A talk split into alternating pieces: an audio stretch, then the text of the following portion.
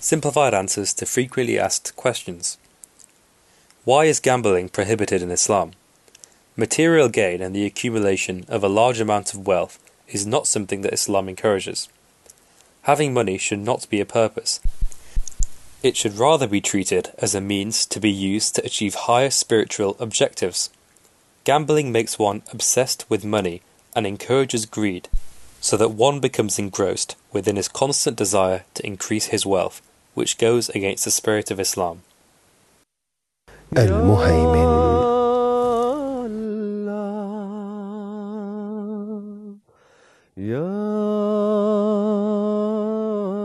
the protector, the one who guards all from danger. He sends down the angels with revelation by his command on whomsoever of his servants he pleases, saying, Warn people that there is no God but I, so take me alone for your protector. Muhammad, the seal of the prophets, the final law bearing prophet of God, whose advent was prophesied by earlier prophets of God a claim made by millions of Muslims across the globe. But how true is this statement? Was this coming truly foreseen by prophets in the biblical scripture? What does the Bible say regarding the advent of the greatest prophet of God? Read Muhammad in the Bible by Hazrat Mirza Bashiruddin Mahmud Ahmad Razila anhu, the second successor of the promised Messiah alayhi Muhammad. I firmly believe that if we truly wish to protect our world and to ensure we leave behind a legacy of uh, opportunity for those who follow us, it is essential that every effort is made to raise the standards of the developing world. Poor nations must not be looked down upon. Rather, we should consider them as part of our family, our brothers and sisters. Simplified answers to frequently asked questions. Why does Islam propose a segregation of the sexes? The segregation of the sexes is meant to prevent the problems that are faced in society as a result of free intermixing between the sexes. So segregation of the sexes is prescribed so that the situations which cannot be controlled afterwards are not allowed to develop in the first place. In this way, erosion of moral values can be prevented, and society is safeguarded from problems such as adultery, teenage pregnancies, and sexually transmitted diseases. This teaching is based on the fact that Islam recognizes that prevention is better than cure. Belief in God with His powers is the foremost essential condition of our movement. You should inculcate this belief in your hearts, giving to its implications and requirements which is the first and topmost priority over all considerations of self, over its comforts and relationships. By means of actions in the field of your daily life, with unflinching courage, you should show a steadfast loyalty in His way. Others in this world do not give Him preference over material means, and the support they hope to get form their friends and relations. But do you give Him the utmost priority so that in heaven you should come to be reckoned as his people? For you, another very essential teaching is that you do not leave the Holy Quran like a book that has been forsaken, since therein lies your life. Those who honor this holy book shall be honored in heaven. Those who will hold the Holy Quran superior to every tradition and every saying shall be given preference in heaven. For mankind spread over the surface of the earth now, there is no book except the Holy Quran. For the sons of man, there is no messenger and mediator except Muhammad, may peace and blessings of Allah be upon him. So strive and cherish the purest love for this Prophet of power and glory, giving no one else any kind of preference over him, so that you may be put down in heaven as those who have been saved. The root of everything good is taqwa, in whatever action this root is upheld, that action will never be devoid or futile. It is necessary, too, that you be tried by being thrown into diverse griefs and distresses, as those before you were tried. Therefore be forewarned, lest you stumble when the time comes. The earth, with everything in it, can inflict no injury on you, provided your contact with heaven is firm. Whenever an injury comes to you, it will only come from your own hands. If all honor on this earth is lost to you, God will give you an honor in heaven that shall never wane. Therefore, do not leave him, whatever you may have to go through. You are bound to be persecuted in diverse ways, and many of your hopes will be denied to you. But in such cases you should not grieve, for the Lord your God shall take you through trials to test whether or not you remain firm.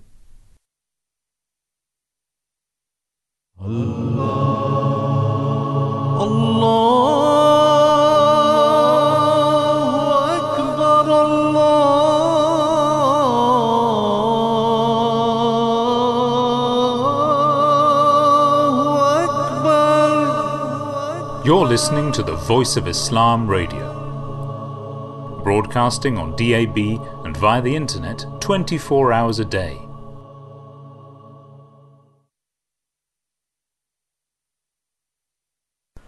Bismillahir Rahmanir Rahim. Assalamu alaikum wa rahmatullahi wa barakatuhu.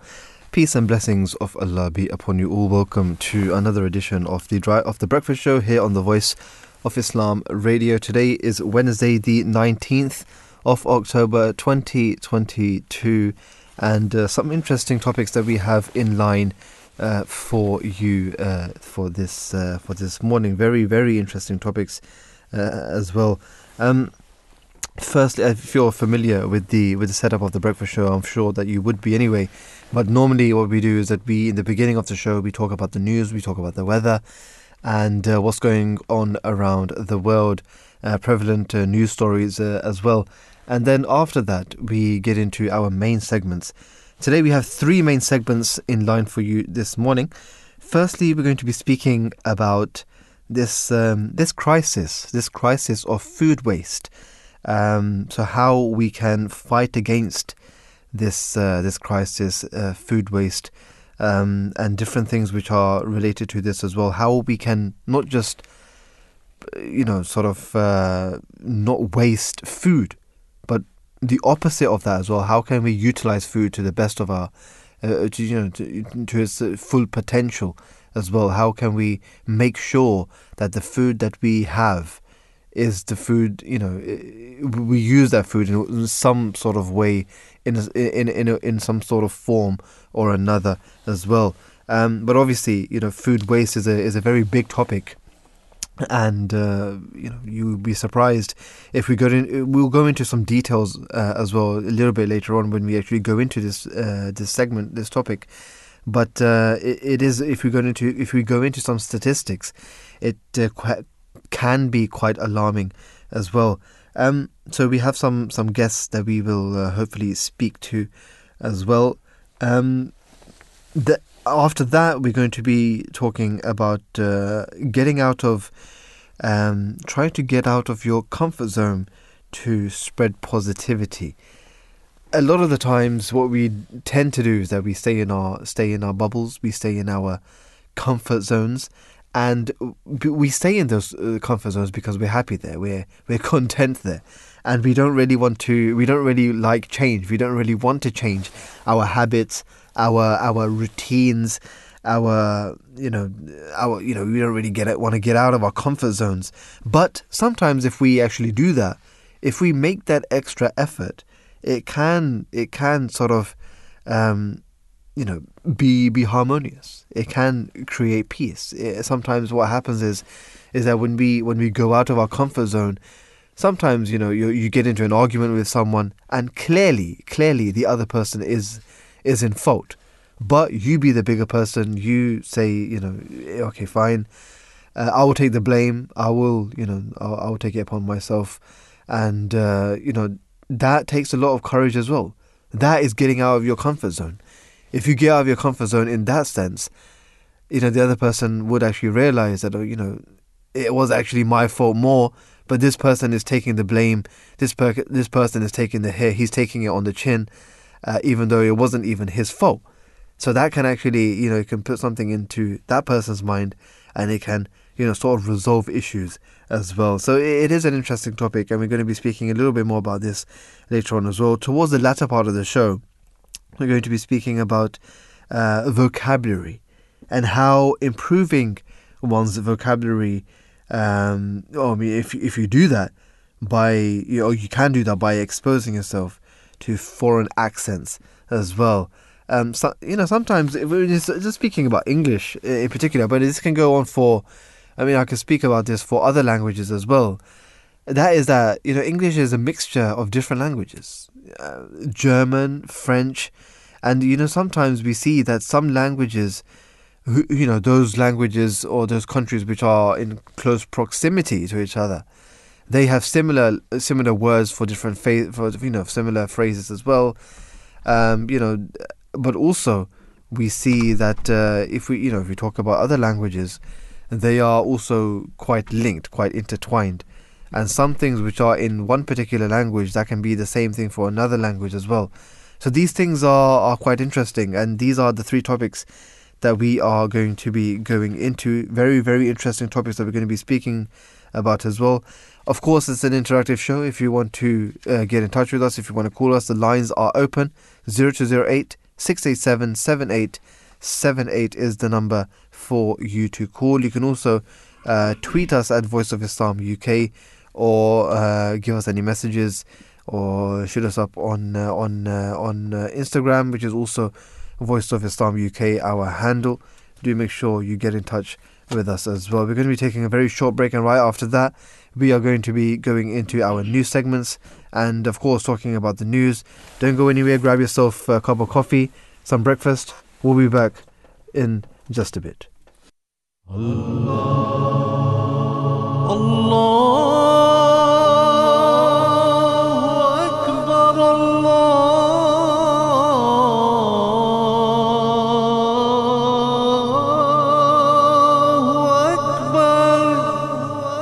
You're listening to the Voice of Islam Radio, broadcasting on DAB and via the internet 24 hours a day. He claimed to be that lost one, awaited by all major faiths of the world. He claimed to be that Krishna that Hindus were waiting so long for. He claimed to be that Buddha about whose coming the previous Buddha had prophesied. He was that Jesus, son of Mary, awaited by both Christians and Muslims alike. He said he was the great reformer predicted by Guru Baba Nanak as well as the second coming of Zoroaster.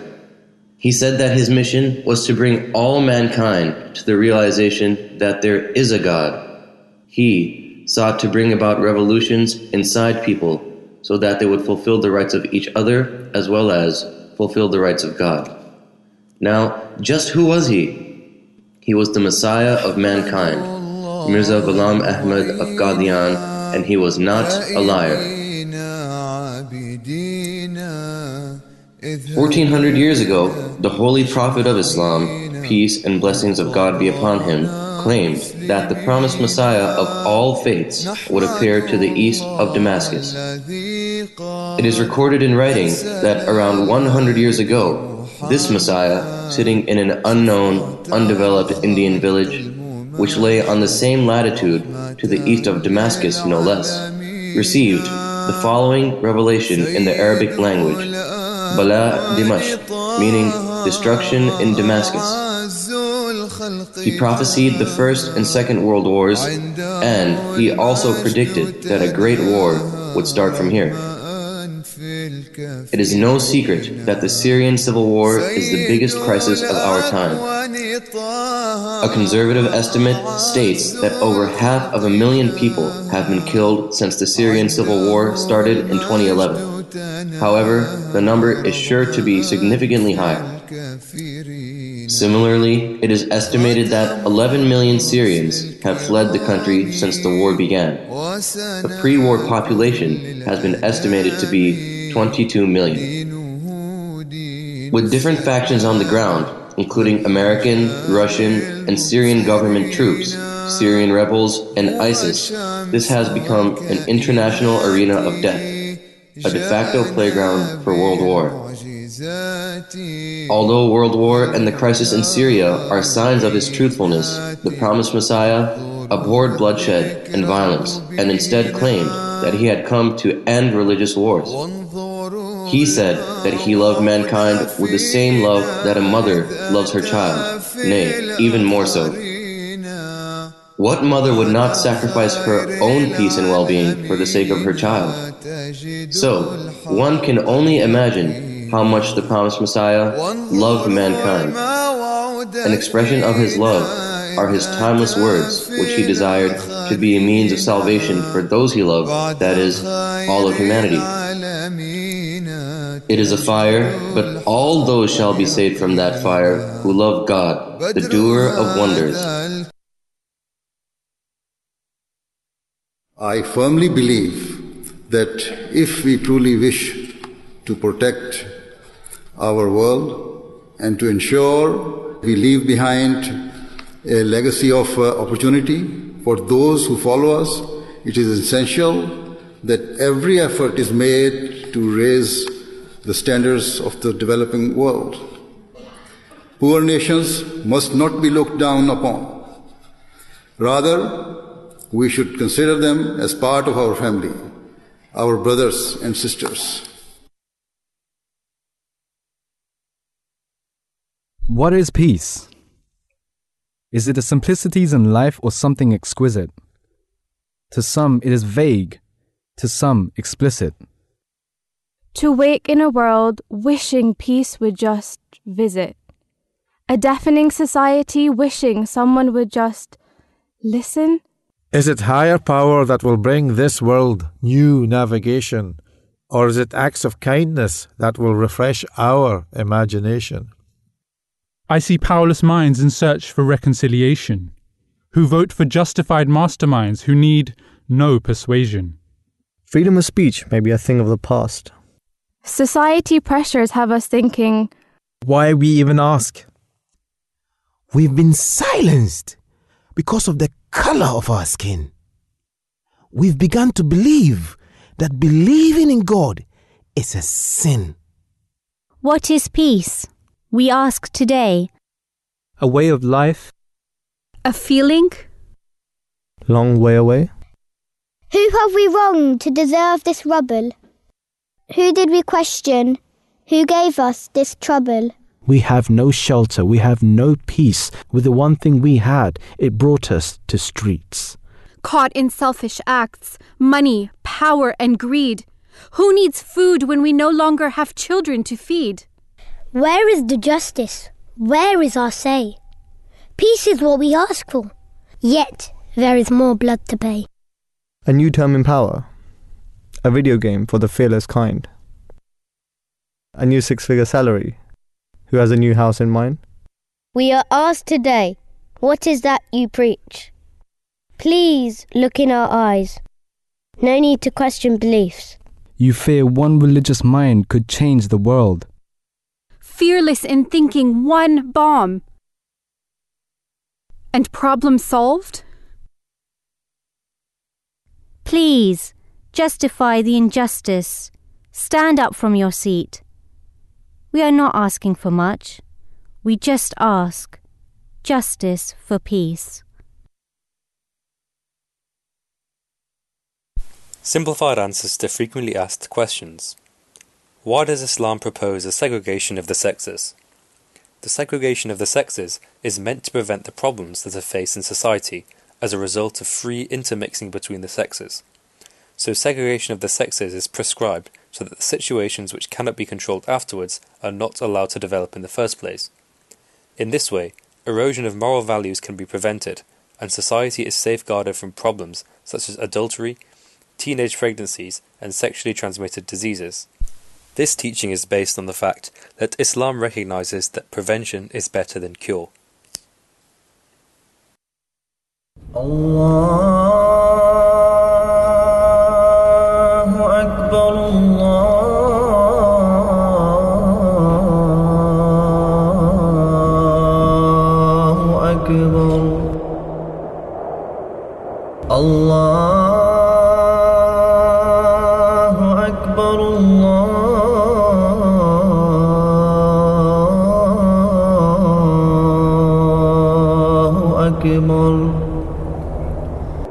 أشهد أن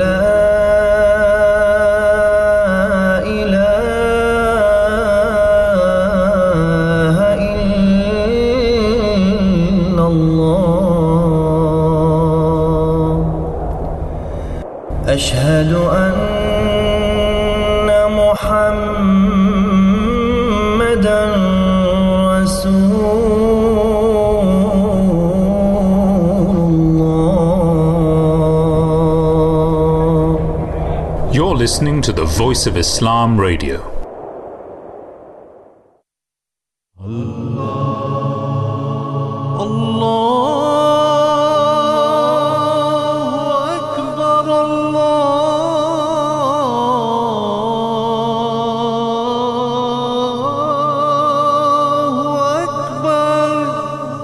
You're listening to the Voice of Islam Radio. Broadcasting on DAB and via the internet 24 hours a day.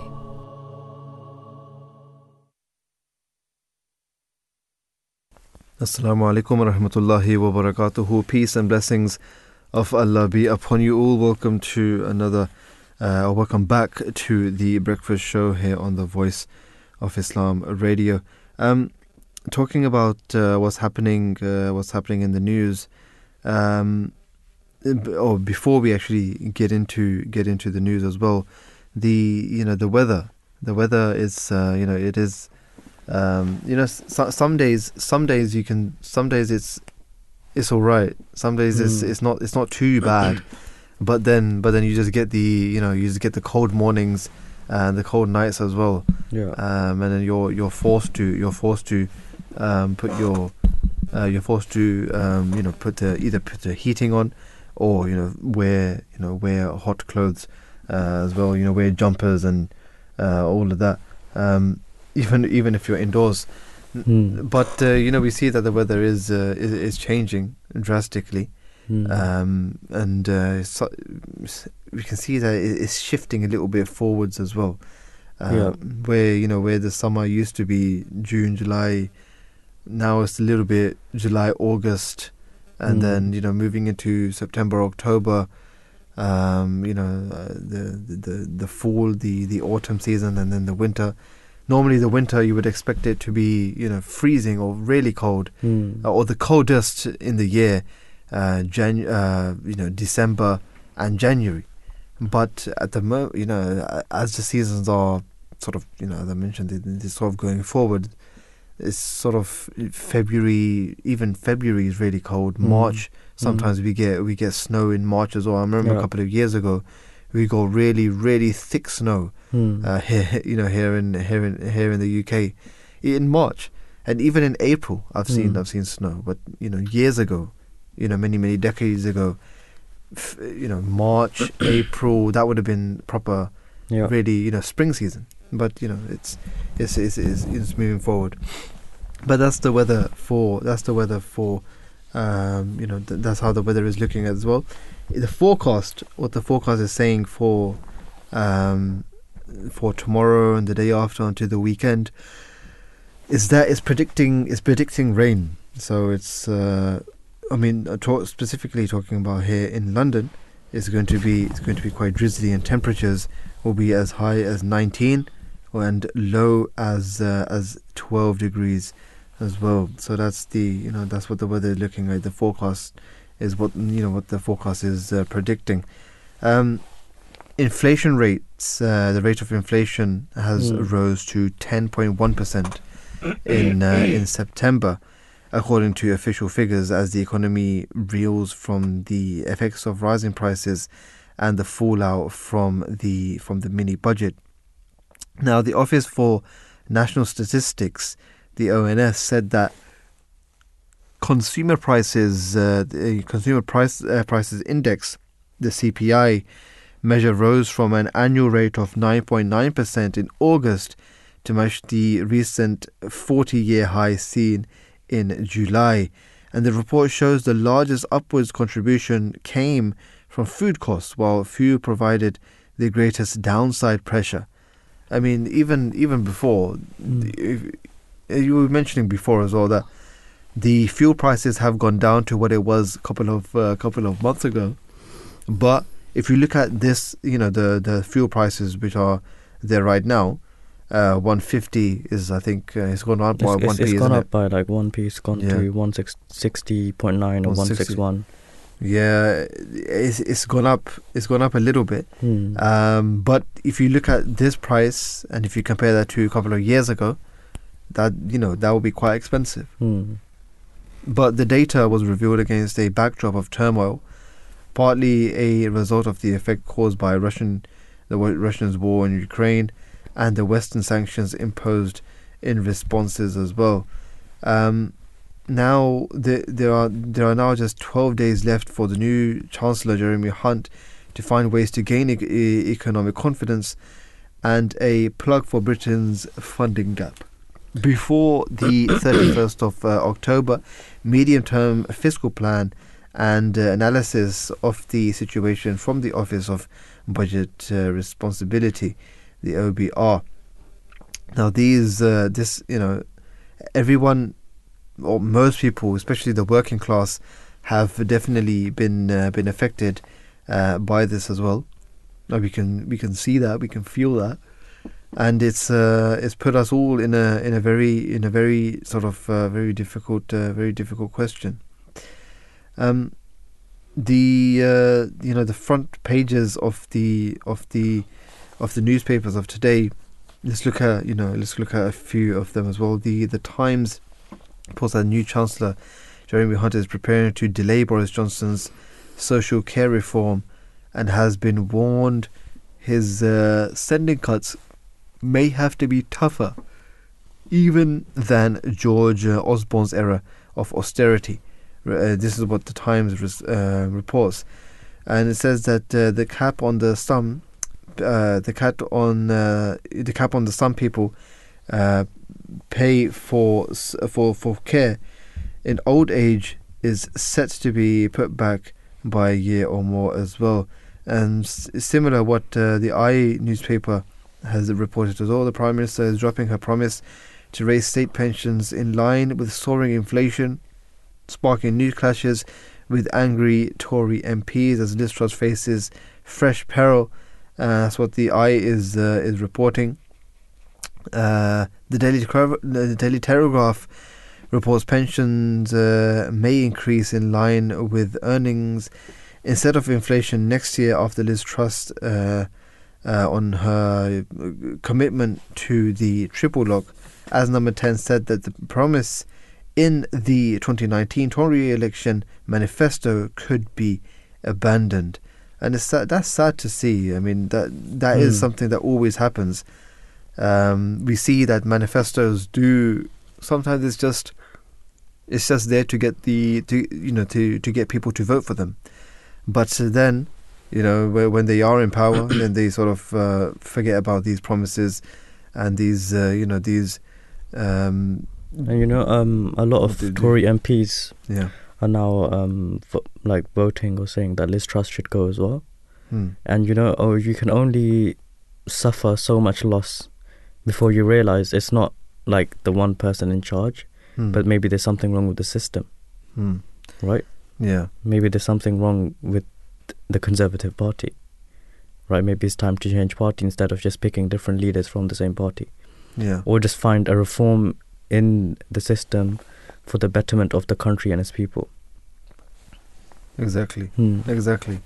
And there are you know different things which come about as well, uh, which you know which lead to this uh, sort of scenario, and also, you know, would actually would actually force us to tell us that you know, is there actually something wrong with the actual party? But then you see that a lot of people, when the election comes, a lot of people vote for them as well. Um, last la- last election, um, I remember you know the, the the Tories they won by you know by by a landslide. They they, they won by by miles, you can say. Hmm. And uh, you know the you know the next who were in line, the the the Labour Party, they weren't even close. They weren't even close.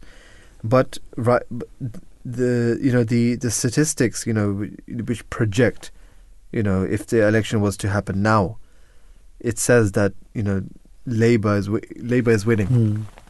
uh, and it's got a lead as well, lead of about 20, 20 seats, something like that.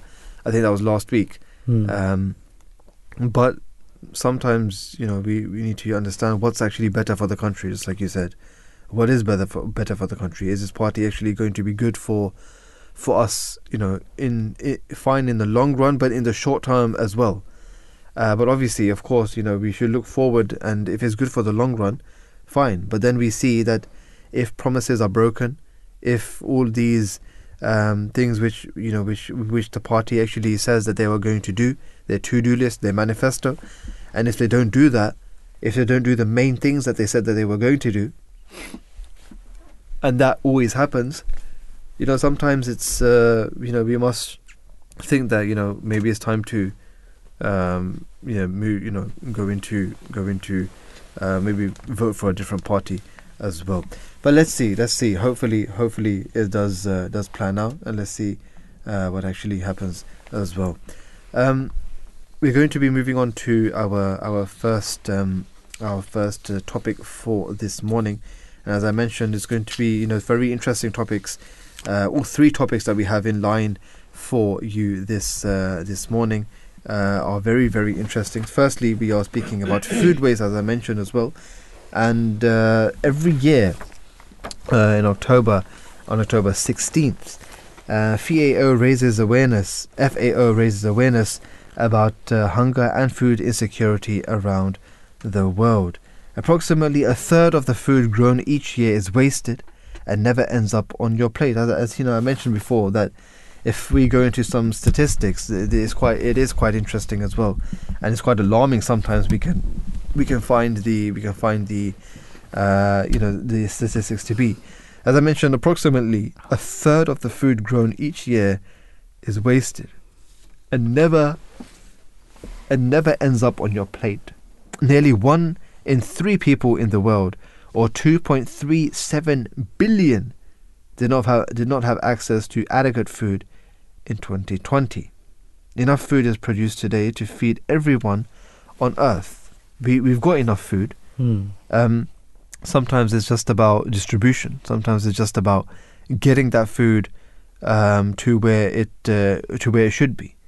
You know, one one in three people in the whole world, right, in 2020, uh, did not have access to adequate food. So this actually tells us, um, you know, what are what are we actually doing practically to make sure that the food is actually you know distributed uh, distributed properly. We've got our first guest uh, who shed some shed some light on this as well. Lucy Antal, who's the senior project manager at uh, at Feedback. Um, peace be upon you. Good morning and welcome to the show. Good morning. Thank you very much for having me on. Thank you so much for being with us this morning. Uh, to begin with, can you please tell us uh, about about feedback and what it sort of aims to do, is, uh, aims and objectives, and what you, you sort of hope to achieve? Sure. Okay. Well, Feedback is a, a, campaigning charity, and we work on a number of different issues that focus on food that should be fair for people and planet. And we have um, a range of different projects and campaigns that run at any one time. I'm based in the northwest of England, and my team is called Alchemic Kitchen, mm. and we work particularly with communities who are uh, living with food insecurity and also other sort of food injustices that are going on around them, around access. And one of the things that, um, well, several of the things that Feedback tries to do is we try to be audacious, as in we speak truth to power. We're quite happy to get out there and, and, and sort of like say something to the people who are in charge. I mean, we were marching in the Good Food March on Saturday in London. Um, we we look at our impact, um, and part of that impact is around making sure that we are not speaking without permission of the communities that we work with. So it's very important for us to hear communities' voices and to understand what it is that they want rather than us telling them what they should want. Mm. We believe in collaboration, so we work in lots of different ways with different organisations to for the one goal of trying to improve, you know, food access, food justice, and all those other areas we very much believe in solidarity, but most importantly as well, we also believe in celebration. So food mm. is a marvelous thing, and we like to celebrate it where we can. Wonderful, wonderful. So, uh, you know, there's a few different objectives which uh, which you guys are doing some great work as well. What what does the food system need um, for it to be sort of changed as well? How can we sort of improve the, the actual food system? Well, I think we, we've we've ended up in a situation where something like nine nine global operators basically own all the food companies in the world, which is, Hmm. is a bit scary. And we saw during the pandemic and, and the COVID lockdowns just how easy it was for supply chains to break down. And that's partly because we've got a very centralized model. Um, it's, it's quite often referred to as the just in time model, which is where food gets brought into uh, retailers every couple of days and they don't actually have storage anymore because they've they've created hypermarkets with more floor space to sell things and, and not enough money n- sorry not enough storage to actually keep things more than a couple of days. So we've got the issue around that centralized model not really working. We've also got the problem of everything got bigger and bigger, and that squeezed out a lot of the smaller retailers and the smaller shops, which if you have a car um, or you have good public access um, to transport, then that's not such a problem. But if you're somebody who's living on an uh, on an estate at the edge of edge of the suburbs, and there's no shop anywhere near you because it's closed down because the supermarket opened up three miles away, three miles is a, wa- a long way to walk if you're elderly or you're you, you're a mum with a pram, you know, all that kind of thing. So that that creates the problem. And then finally, the other issue that we have to look at is this this sort of um, commoditization of everything. And everything always being focused on shareholder profit. So you've got to ask the question when food is super cheap, who is in fact paying for that? It's usually the producers, the farmers, the people who are stacking your supermarket shelves, and that's not fair. Hmm. Yeah, I mean, it is it is a difficult it is a difficult situation as well. But what can we do then? What can the what can the public do to actually tackle this uh, this, Well- this food waste? Well, uh, obviously we've got we've got issues that I heard you mentioning before about redistribution and, and the fact that we have got sort of you know ridiculous surpluses, but it's all in the wrong place. So um, I think part of it is we have to be conscientious as consumers, and we need to think about what we're buying and when we're buying it and where we're buying it from. Um, if you are lucky enough to have a market anywhere near you with smaller stall holders where you can buy your fruit and vegetables, or you can go to your lo- to a butcher or a fishmonger. Do try and support that as much as possible. If you are reduced only to using the supermarket because of access or because of the fact that that's the only thing that's around you, then again think carefully about what you're purchasing. Maybe ask questions: What's happening to this? Why why is this happening like that? And do something within your own home to make sure that you're not wasting food. I mean, there was a a brilliant uh, sort of documentary a couple of years back which traced the journey of a pepper. And it, it sort of went from a seed in the soil to growing and then all its transportation. And you really got to see the energy the the water the commitment the management of the grower etc etc etc and then it just ends up in a in a in a fridge and rotting. And it's like that's such a waste of so many you know, key points to get to that point, and you've just wasted that and you've thrown it in the bin because you didn't use it. So I suppose one of the things I would ask everybody to do is, is really think carefully about their food consumption and what they can do to ensure that they're putting less and less of it in the bin and more and more in their tummies. Yeah, I mean, th- I mean there are different uh, I mean things, isn't it? I mean we we if we if we actually realize how much uh, you know how much food is actually being wasted and how much we can actually prevent that by by Yeah. doing small things that can make a big difference, isn't it? Absolutely. Well, I mean, I was I, I, I, always quote some of the, the statistics from WRAP, who who sort of measure household food waste in in the UK, and they always shock me because uh, one of the most wasted foods is chicken, and you just think that's mad. It's protein. It's you know, and Literally. potatoes as well, and you know, it's just yeah, it, it, it is it is worrying. I mean, it's things like you know, salad packs. Yes, they seem like they're a good idea because they're ready washed and they're in a plastic bag and they're ready for you to use. But I mean, let's face it, how often do you buy a bag of salad and then let it sit and and become green slime in the bottom of the fridge? Mm. You're much better off buying a whole lettuce and washing it and using it. It, it, it will last longer. So it's it's maybe about changing your habits a bit as well. Yeah, yeah, literally, literally, just small things Mm. that can make a big uh, that can make a big difference. Yeah, absolutely, absolutely. Lucy, it's been, it's been a pleasure speaking to you this uh, this morning. Thank you so much, and good luck with all the initiatives and the you know the projects that you have in line as well. Some good work that you guys are doing. Thank you so much for joining us once again. and, Thank you for uh, having me. you. Thank you. And to you. Bye bye. Bye bye. That was uh, Lucy Antal, who's a senior project manager at uh, at Feedback. Very very interesting uh, speaking to her. Um, there are other you know there are other uh, apps and uh, you know applications or other websites that we can actually visit, and uh, by visiting those with those websites, we can actually you know uh, I mean they are specifically there to actually make sure that the food which is produced or food which is on the market it, it, it gets circulated. And we'll speak to we'll speak to someone uh, very soon as well um, who's actually who's actually made an app that connects people with their local community as well. And we'll give some you know a little bit more information in regards to that when they when they actually come on. Now in the UK WRAP or WRAP reports that one in 10 people have problems eating and there are 7 million people who are affected by the increase in the cost of living or who have limited access to nutritious food.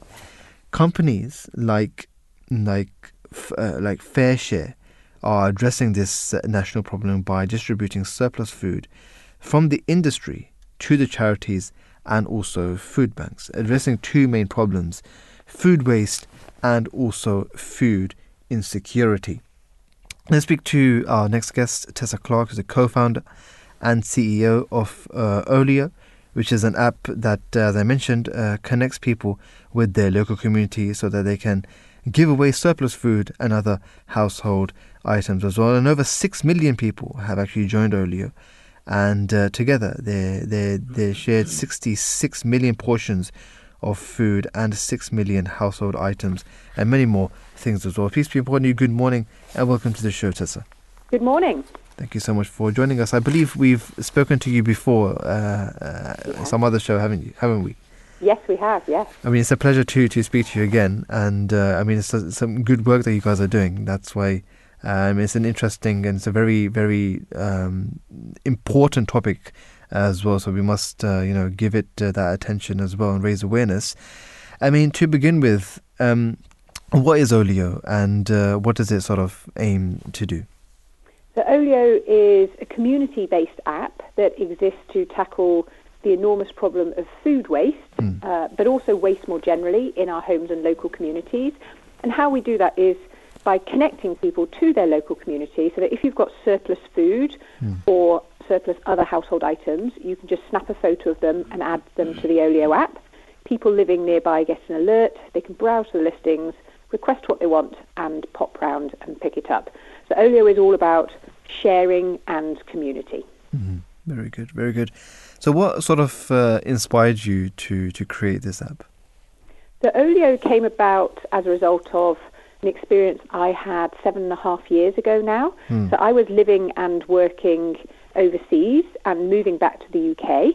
And on moving day, the removal men told me that I had to throw away all of our uneaten food. Now, I'm a farmer's daughter uh, from a, a sort of long line of uh, farmers, and so I know from first-hand experience just how much hard work goes into producing food. So I have a pathological hatred of food waste. So when they told me to throw this food in the way in the bin, I thought, no way, I'm not doing that. So instead, I bundled up my newborn baby and my toddler, and I set out onto the streets with this food, hoping to find someone to give it to. And to cut a long story short, I failed miserably. The person I was hoping to give the food to wasn't in her spot uh, that day. So I went back to my apartment feeling very despondent. Um, and when the uh, removal men weren't looking, I smuggled the non-perishable foods into the bottom of my packing boxes. And I can remember that moment so vividly in my kitchen thinking that I was probably performing a criminal offence right now, but to me it felt even more criminal to put perfectly good food in a bin when I knew there was someone, you know, probably within 100 metres of me who would like this food. The problem is they just didn't know about it. Hmm. And that was when I had the idea of an app. I knew there was an app for absolutely everything. And I couldn't believe there wasn't a simple app where I could just advertise my spare food to my neighbours and whoever wanted it could request it and, and pop round and pick it up. Hmm. So, wh- how did you come about with the with its name then?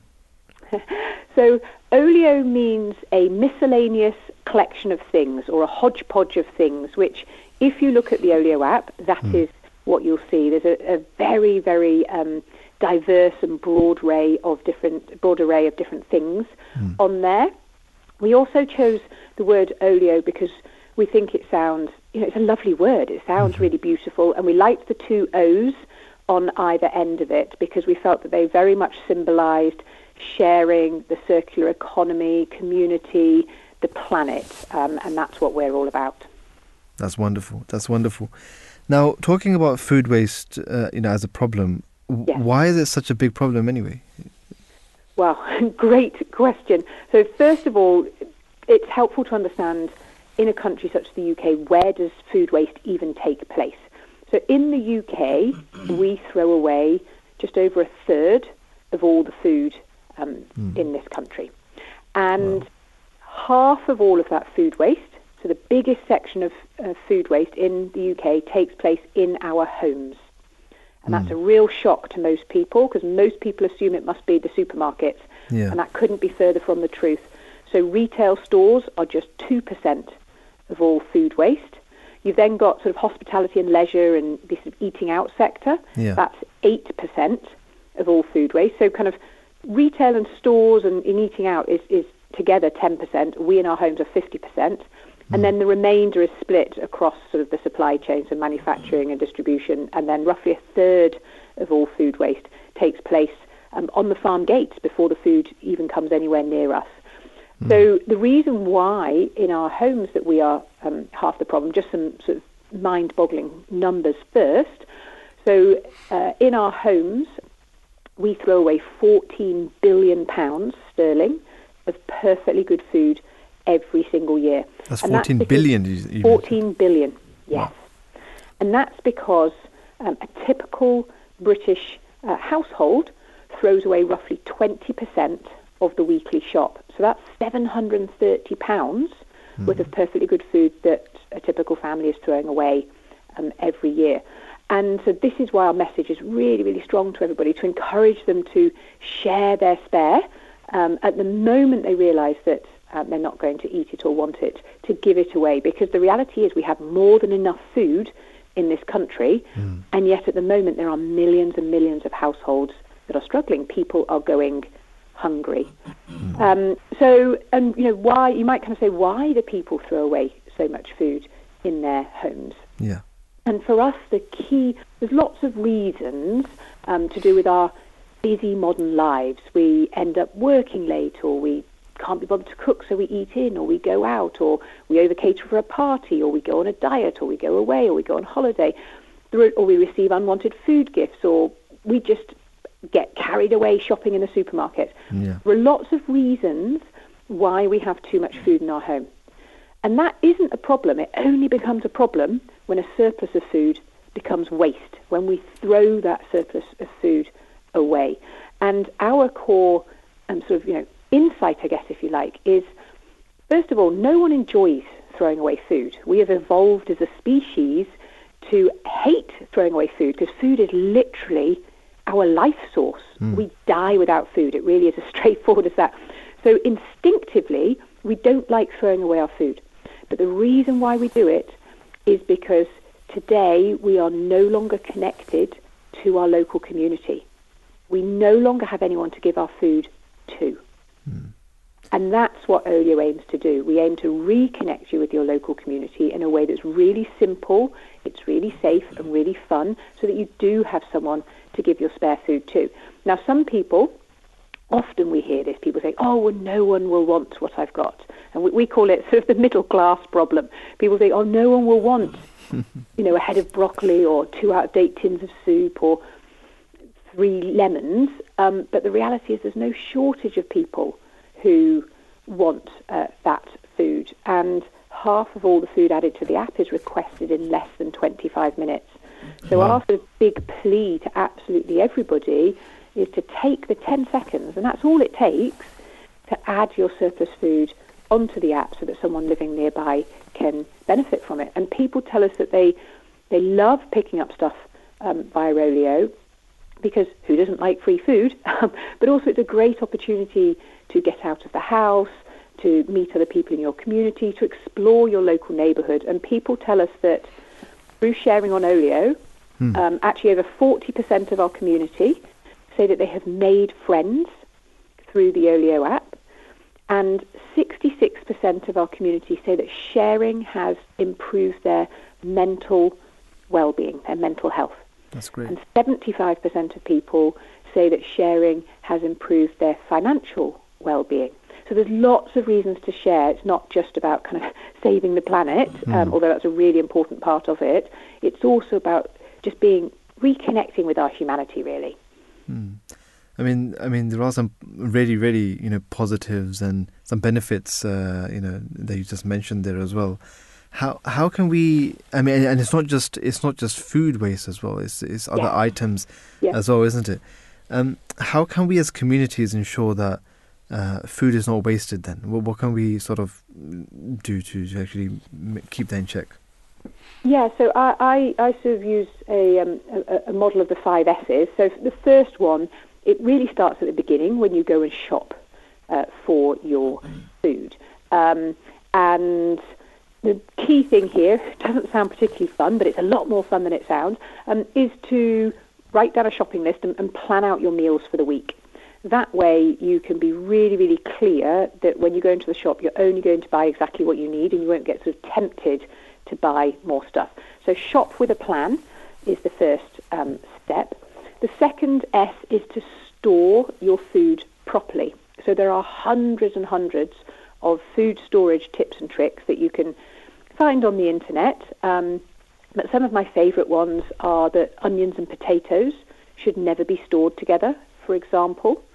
If you want to extend the lifespan of bananas, just put um, a tinfoil hat on them or cling film wrap or beeswax wrap, whatever you might have, and that will kind of slow down um, the rate at which they ripen. Tomatoes are best kept out, kept out of the fridge, not in the fridge. Herbs are best treated like flowers. So there are a lot, and put in a sort of jar of water. So there are lots and lots of um, really powerful tips and tricks that will make your food last a lot longer if you store them properly. The next S is to serve your food on, uh, uh, so, so basically to serve up smaller portion sizes. And the best way to do that, the simple hack there, is just to use smaller plates.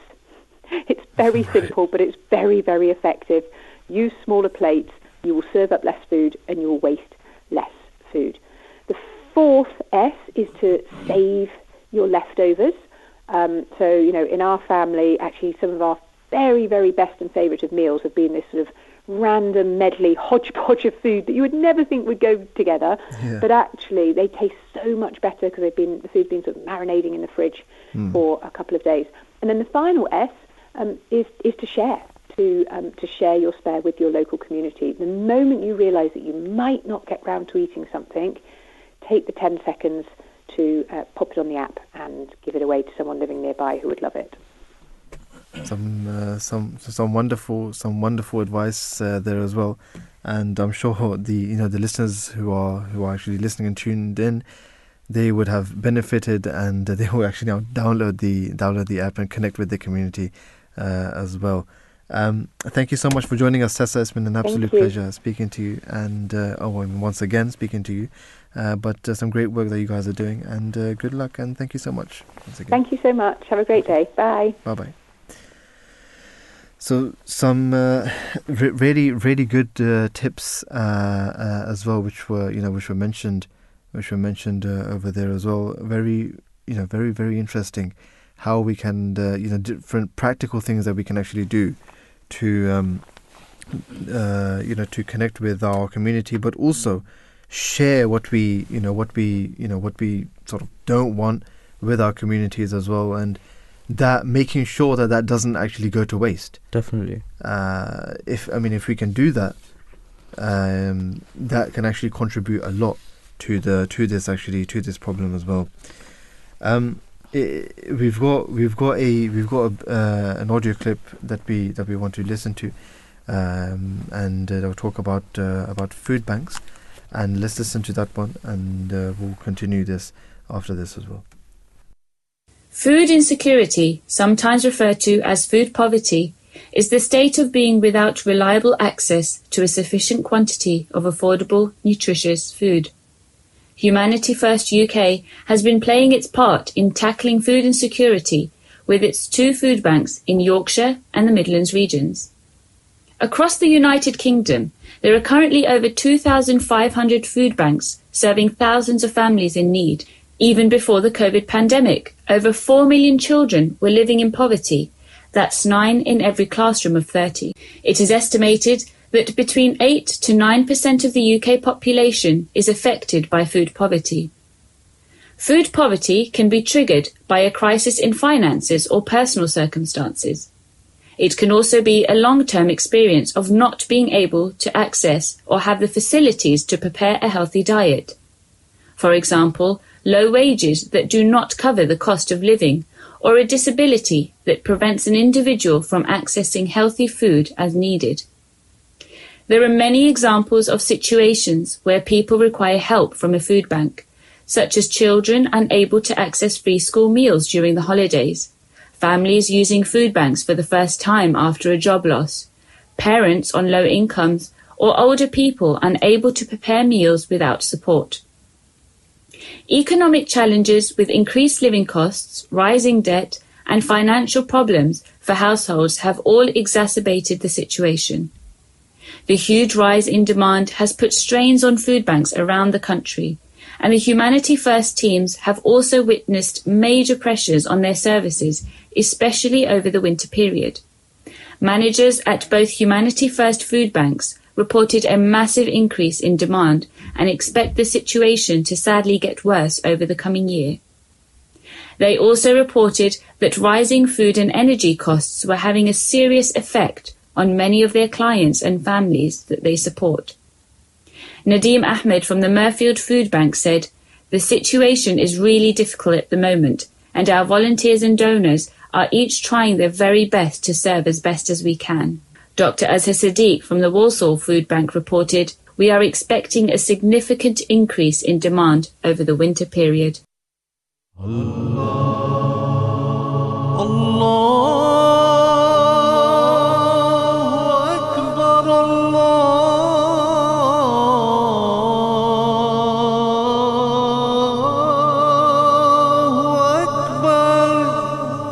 You're listening to the Voice of Islam Radio, broadcasting on DAB and via the internet 24 hours a day. A new station, the Voice of Islam, with live discussions, religion and culture. Understand the true teachings of Islam with the Voice of Islam. The root of everything good is taqwa. In whatever action this root is upheld, that action will never be devoid or futile. It is necessary, too, that you be tried by being thrown into diverse griefs and distresses, as those before you were tried. Therefore be forewarned, lest you stumble when the time comes. The earth, with everything in it, can inflict no injury on you, provided your contact with heaven is firm. Whenever an injury comes to you, it will only come from your own hands. If all honor on this earth is lost to you, God will give you an honor in heaven that shall never wane. Therefore, do not leave him, whatever you may have to go through. You are bound to be persecuted in diverse ways, and many of your hopes will be denied to you. But in such cases you should not grieve, for the Lord your God shall take you through trials to test whether or not you remain firm. We live in the age of buttons where a single button can order us a takeaway or signal the beginning of a nuclear war. At a time when the fabric of our society is ever changing and ever tearing, where nations are remodeled overnight and billions of dollars are lost in an instant, we are no doubt standing at a pit of uncertainty. With global suicide rates ever increasing and the threat of a third world war ever looming, our eyes strain for a solution to this epidemic of unrest. But one voice has spoken out in the darkness, addressing the global public and leaders of the world time and time again. A voice of reason, logic, and the overwhelming power of truth.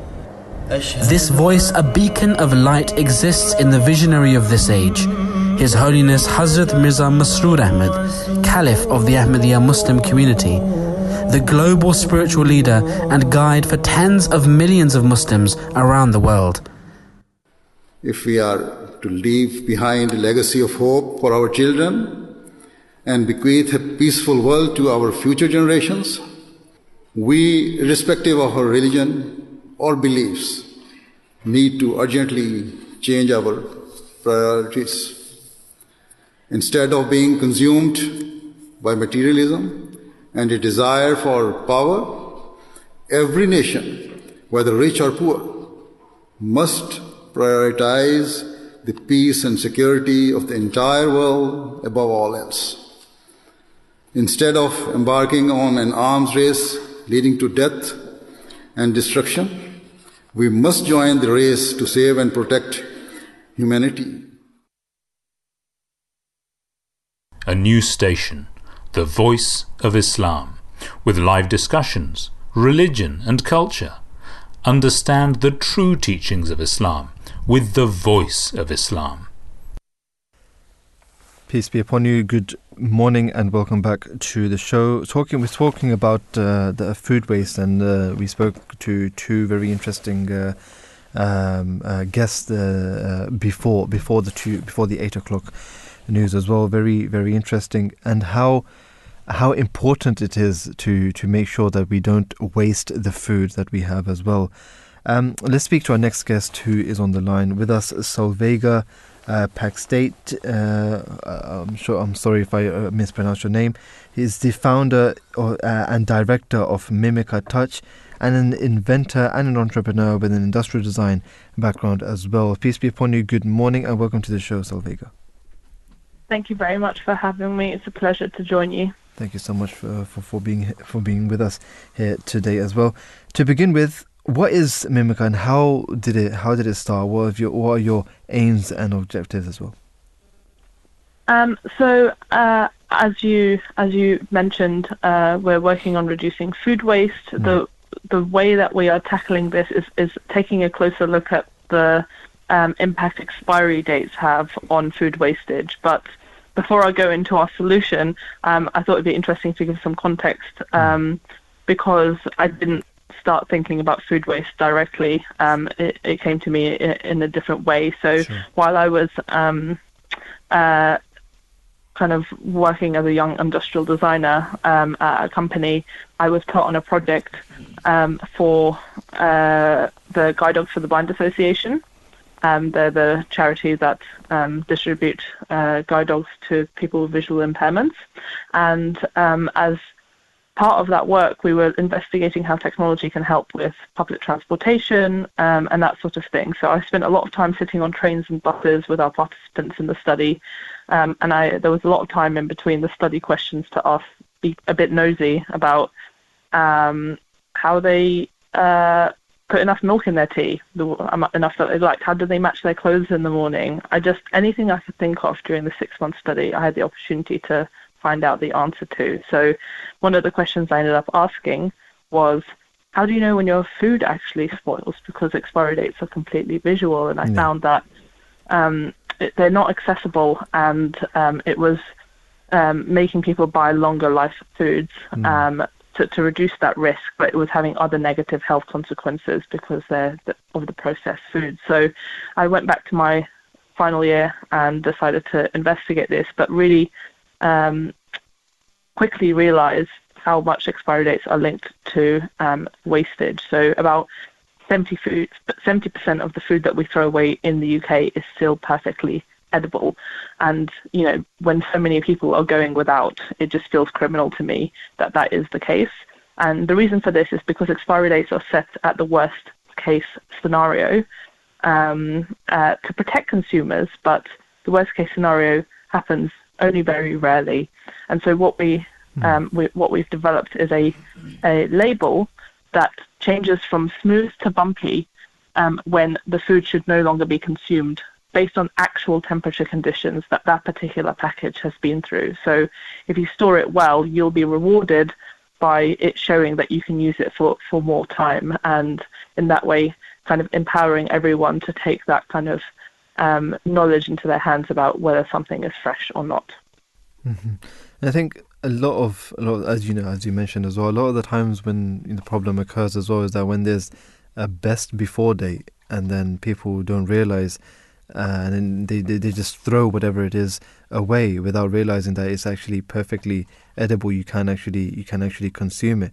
Um, but just because of that best before date they think it's uh, they think it's the expiry date um, and these it's no longer a- able to have um, that's right. wh- wh- why is perfectly edible food often thrown away? It's just it, this is one of the things as well but is there anything else or anything that you would like to elaborate on um, I mean, there's many reasons why it's thrown away. We have very high cosmetic standards within um, the food industry, such as bananas can't be too straight and um, things need to be a certain size, and mm. the appearance of food is very important, which, of course, is rubbish compared to you know the taste of it, and the nutrition is, is really the important thing. Yeah. So I think that's one thing. Um, uh, and you know, food waste is happening not just in your compost bin; it's happening on an industrial scale, mm. often before it even reaches our homes.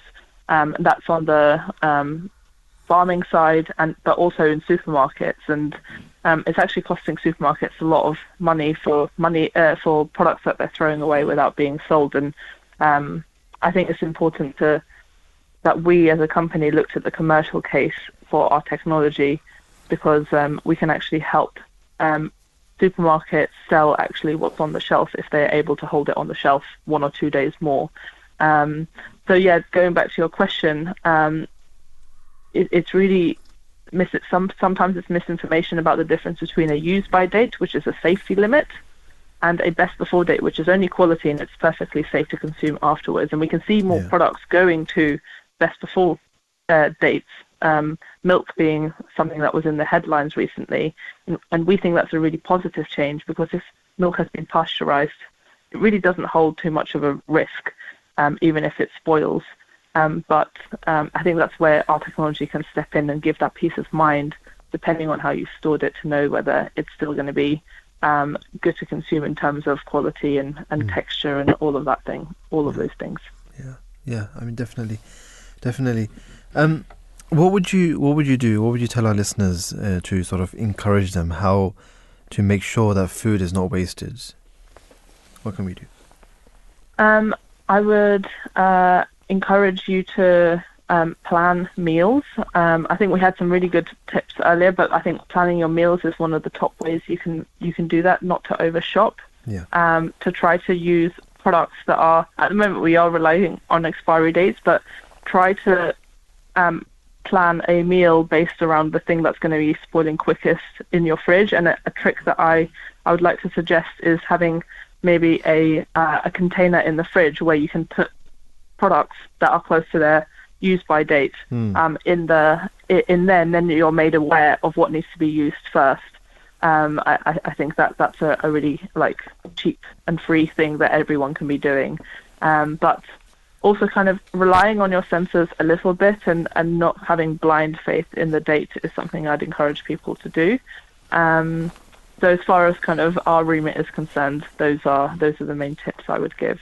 Some some wonderful some wonderful advice, some good tips as well uh, for for our listeners. Solveiga, thank you so much for joining us uh, this morning. It's been a pleasure speaking to you, and uh, good luck with uh, your projects uh, as well. Thank you so much once again. Thank you very much. Bye bye. So uh, three three guests uh, that we spoke to uh, about this uh, about this topic, and uh, very very interesting. Uh, you know, getting their getting their insight as well, and some good tips that they that they left and they shared with us mm. as well. Quite practical tips as well, um, and all of these things are are very very much important. Um, it's not just something that it's not just you know be sometimes we, we talk about this and then we, we, we just go on, move on to the next mm. topic, and we talk about other things. But this is something which is quite practical and something which small things we can do. It can make a very very big difference. How many times do we you know do we look at the best before mm. day and then we just throw it away without even smelling it or tasting it or you know just trying it out? but then we just we know we just throw it away. Oh, it's oh it's the oh the it's gone one day one day Mm. after the the the best before. Let's throw it away. Even when something is, is expired, um, you know the, the date is expired. Sometimes you can still you know uh, maybe one or two days you can still have it after that as well. Uh, for some for some pro- uh, for some uh, products, obviously not for everything, but uh, still, if we can prevent this, we should do so as much as possible. You know, Islam being such a such a comprehensive uh, religion, Hmm. which uh, you know covers everything. Yeah. The Holy Prophet, peace and blessings of Allah be upon him, came like 1400 years ago, and Yeah. he taught us that uh, in the Holy Quran it says, "Kulu washrabu, wala tusrifu." Hmm. Eat and drink, but do not exceed its bounds. So it, we always, uh, you know, speak about this how Islam teaches moderation, and moderation is key to almost everything in life. So, Hmm. so just eat and drink what you need is necessary to survive. Not only will that be beneficial for your health, Hmm.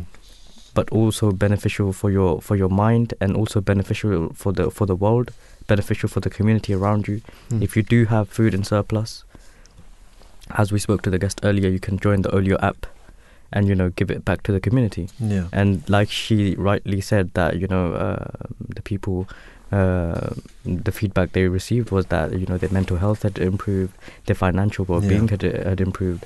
Just like that, you know, even um, uh, the His Holiness, the current Caliph of the Ahmadiyya Muslim community, Yes. the fifth uh, successor of uh, the promised Messiah, peace and blessings of Allah be upon him, states in uh, you know countless Friday sermons that uh, those members of our community around the world who may be struggling to you know even heat their homes or you know struggling to put food on their plate they still make financial sacrifice and after a while they see the they reap what they have sown right Hmm. and uh, they like all their troubles are essentially gone Hmm. just because from a small financial sacrifice Literally. so it's not just you know money you can also donate food which is essential to human life Absolutely, absolutely. Uh, very well uh, put there as well. Um, you know, it's it, it is something that we can uh, we can practically do practically do in in our own bubbles in our own circles. something that if we even if we look at you know our situations at home, our conditions at home. If we if we actually take this into consideration, we can make a big difference. And if everyone is doing this, we can contribute a lot to this uh, to this uh, to this problem as well. Um, uh, uh, let's uh, you know we're going to be moving on to we're going to be moving on to our next uh, our next topic. Before that, we'll we'll go into a very short break, a very short break, and then right after that, we'll get back into the the the the, the second segment. You're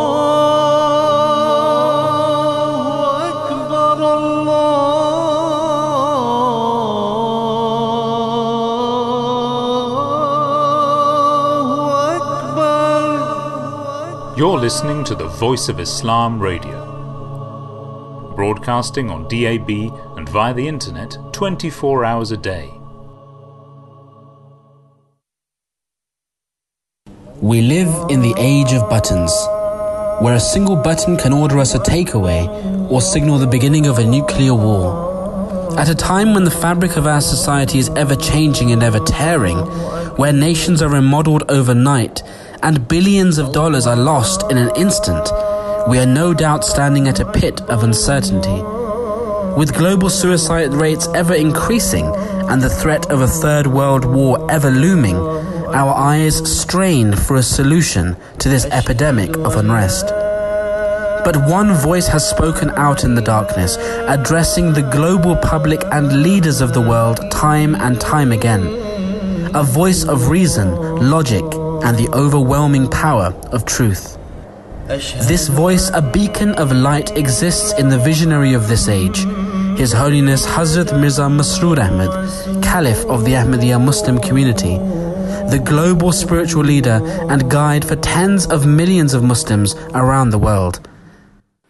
If we are to leave behind a legacy of hope for our children and bequeath a peaceful world to our future generations, We, irrespective of our religion or beliefs, need to urgently change our priorities. Instead of being consumed by materialism and a desire for power, every nation, whether rich or poor, must prioritize the peace and security of the entire world above all else. Instead of embarking on an arms race leading to death and destruction, we must join the race to save and protect humanity. Simplified answers to frequently asked questions. Why is gambling prohibited in Islam? Material gain and the accumulation of a large amount of wealth is not something that Islam encourages. Having money should not be a purpose. It should rather be treated as a means to be used to achieve higher spiritual objectives. Gambling makes one obsessed with money and encourages greed, so that one becomes engrossed within his constant desire to increase his wealth, which goes against the spirit of Islam. I firmly believe that if we truly wish to protect our world and to ensure we leave behind a legacy of uh, opportunity for those who follow us. It is essential that every effort is made to raise the standards of the developing world. Poor nations must not be looked down upon. Rather, we should consider them as part of our family, our brothers and sisters. Allah.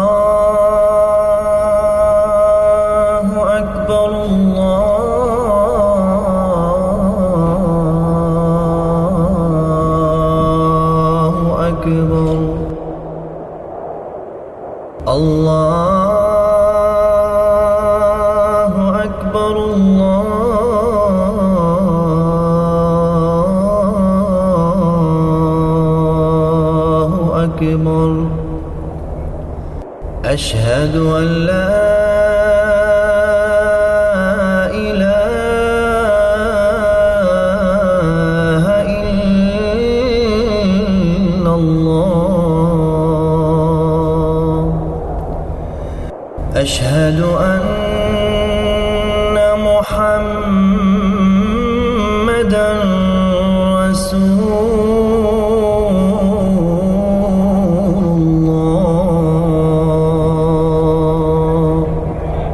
listening to the Voice of Islam Radio.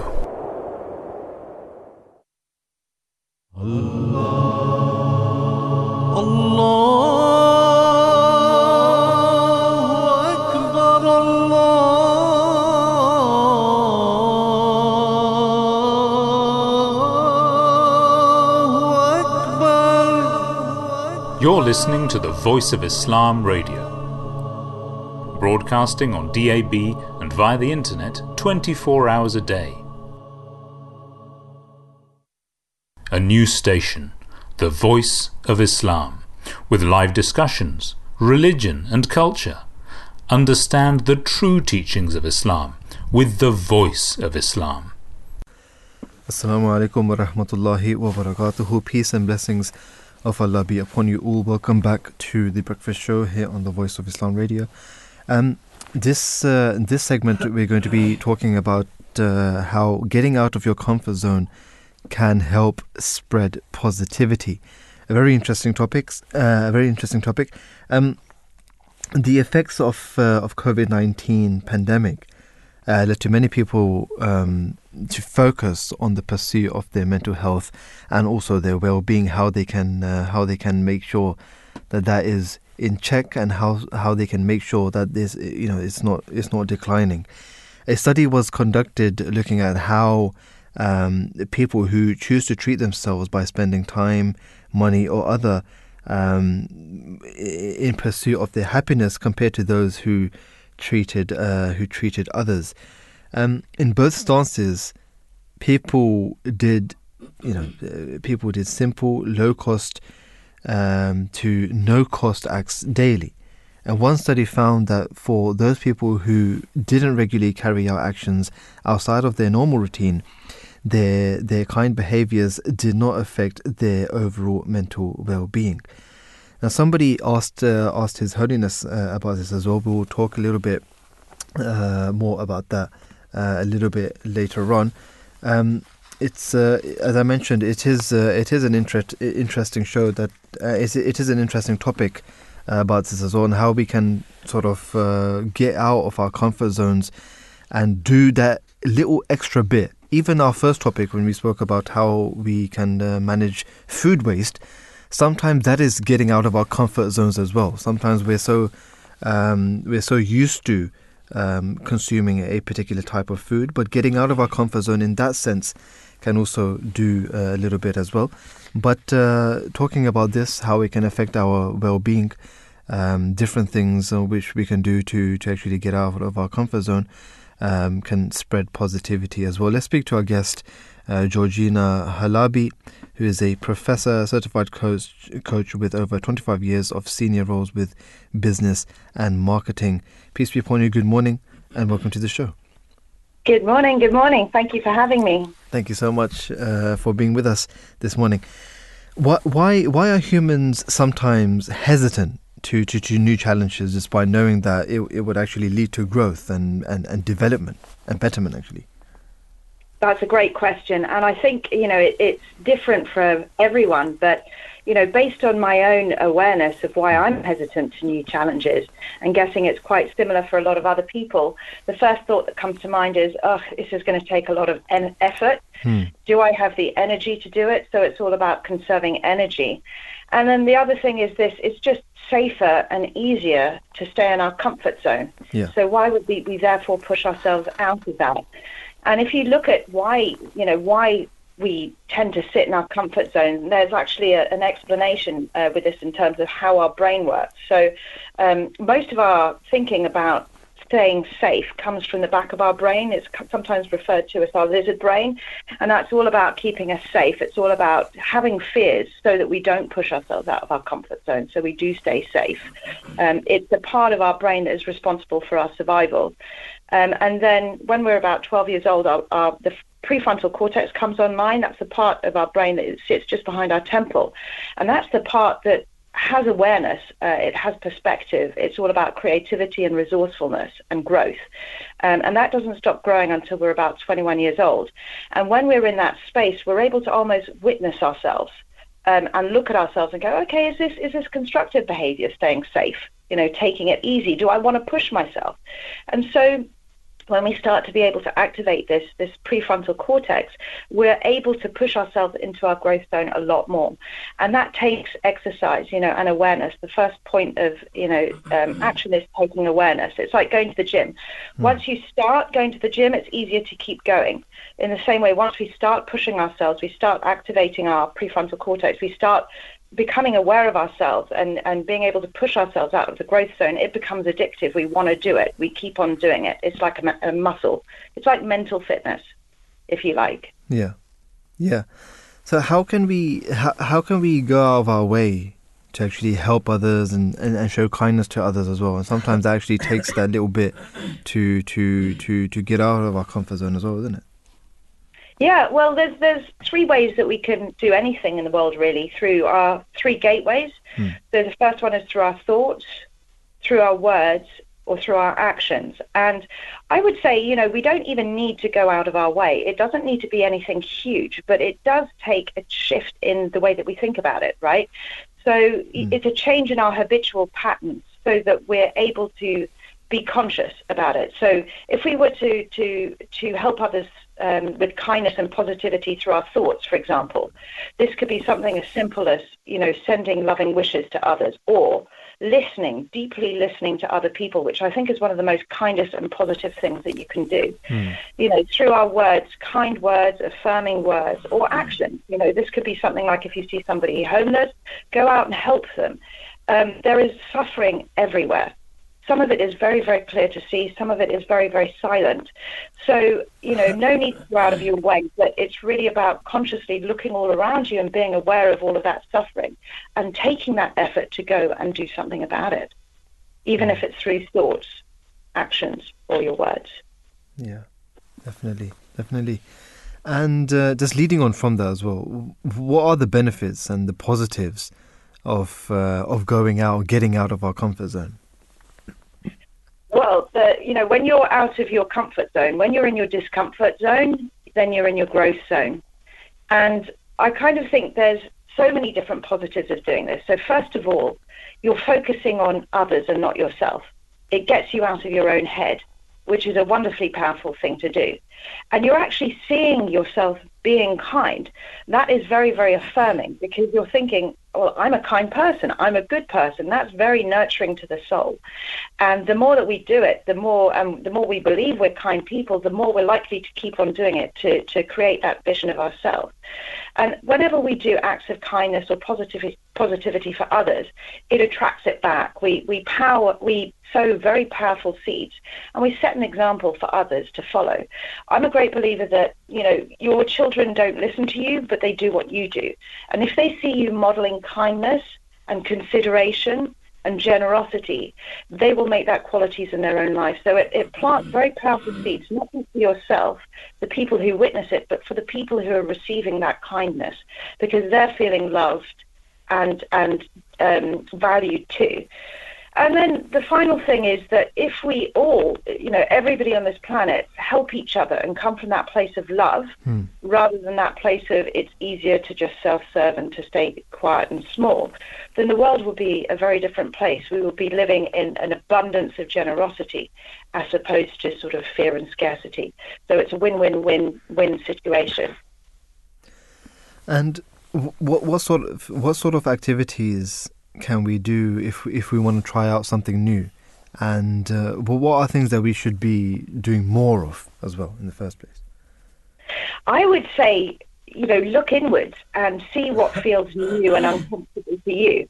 You know, it, it could be something small for one person and something huge for somebody else, depending on their appetite for pushing themselves.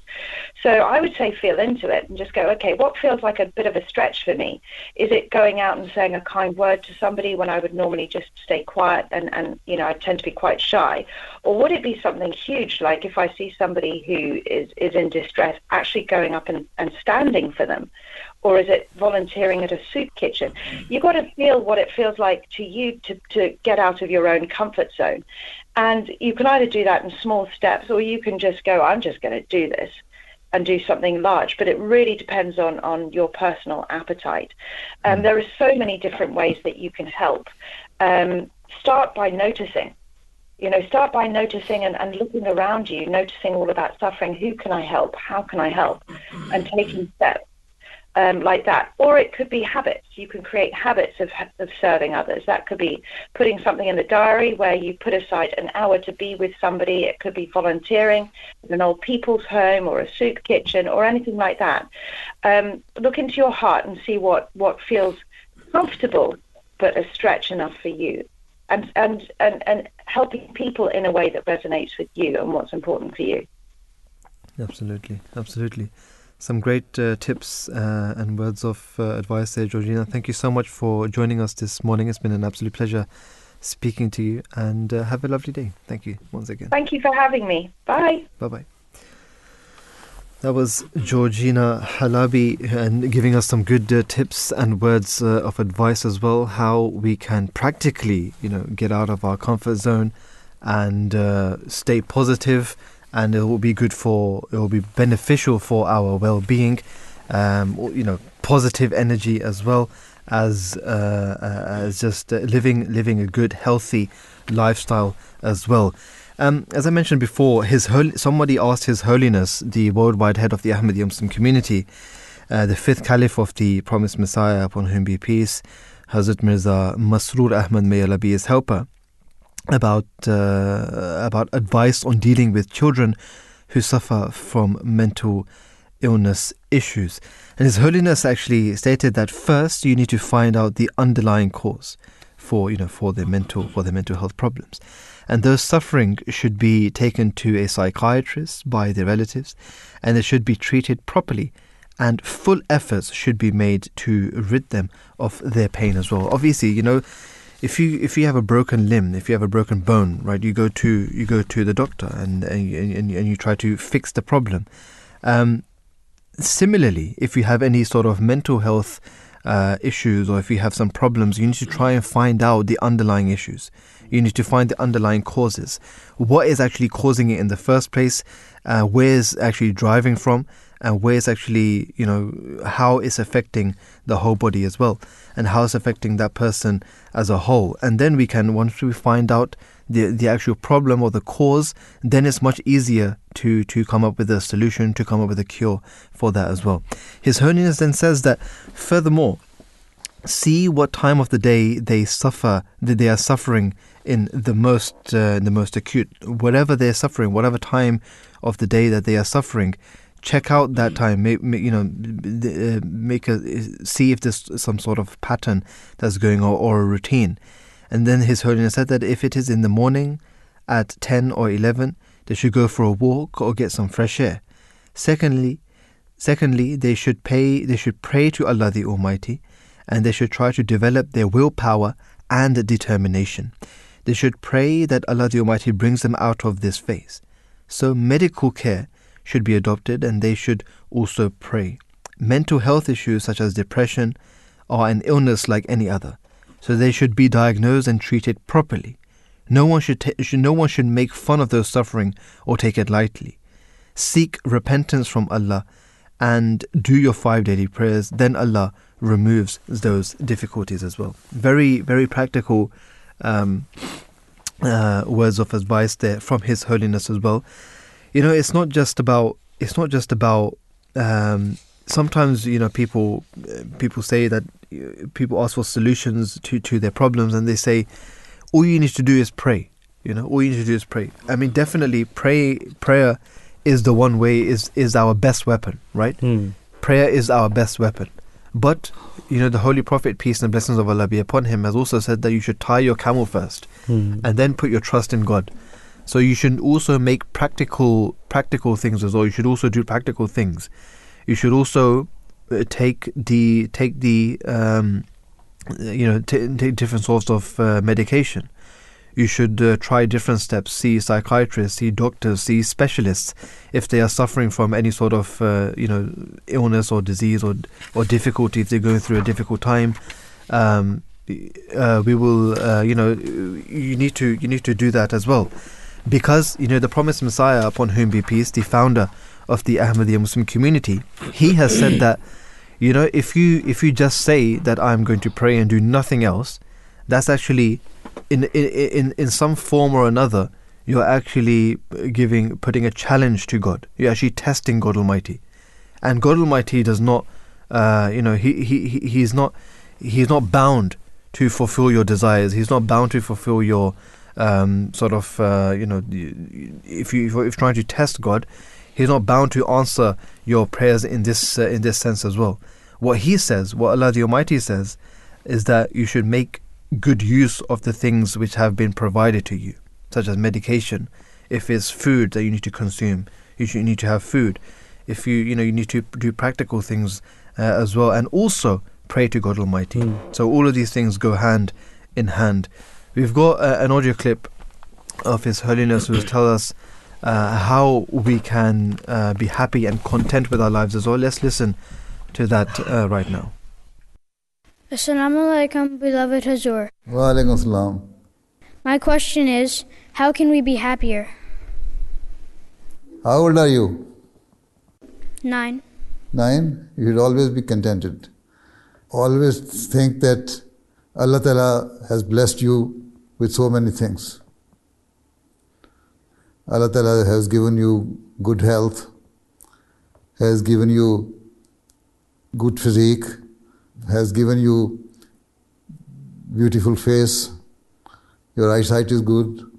Allah Ta'ala has given you ears with which you can hear everything. Allah Ta'ala has given you mouth and tongue with which you can speak good things and thank Allah Ta'ala all the time. And He has provided you all the facilities, He has given you the opportunity to go to school and uh, educate yourself. He has given you good parents and uh, good siblings. Then it makes you happy. Do you have brothers and sisters? Yeah. I have a, I have two younger brothers. Acha. Even if they do not behave well with you, even then, always be happy. And thank Allah Ta'ala that has given you so many things. You see, there are quite a number of people in this world, even their basic rights are being deprived.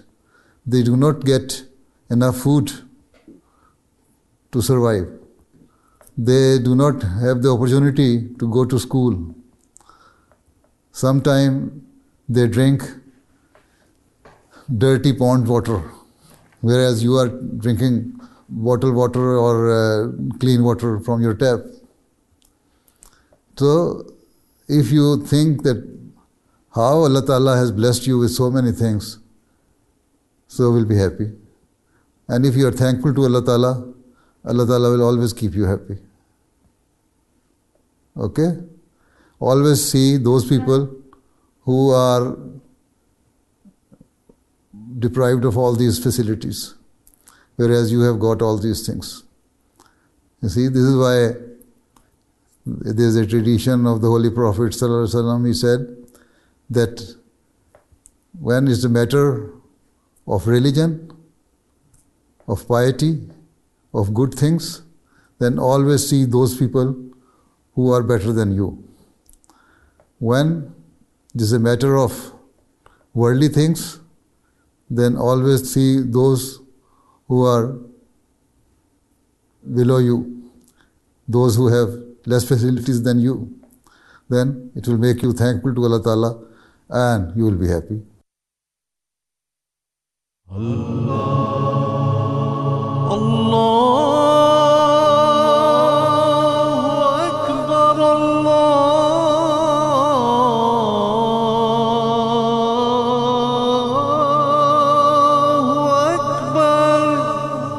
You're listening to the Voice of Islam Radio, broadcasting on DAB and via the internet 24 hours a day.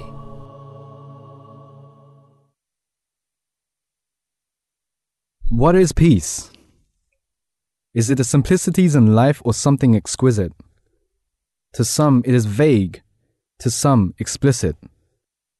To wake in a world wishing peace would just visit.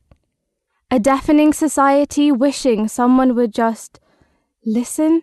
Is it higher power that will bring this world new navigation, or is it acts of kindness that will refresh our imagination? I see powerless minds in search for reconciliation, who vote for justified masterminds who need no persuasion. Freedom of speech may be a thing of the past. Society pressures have us thinking, Why we even ask? We've been silenced because of the color of our skin. We've begun to believe that believing in God is a sin. What is peace? We ask today. A way of life, A feeling? long way away. Who have we wronged to deserve this rubble? Who did we question? Who gave us this trouble? We have no shelter, we have no peace. With the one thing we had, it brought us to streets. Caught in selfish acts, money, power, and greed. Who needs food when we no longer have children to feed? Where is the justice? Where is our say? Peace is what we ask for. Yet there is more blood to pay. A new term in power. A video game for the fearless kind. A new six figure salary. Who has a new house in mind?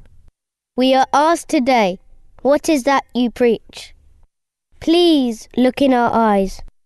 No need to question beliefs. You fear one religious mind could change the world. Fearless in thinking one bomb. And problem solved?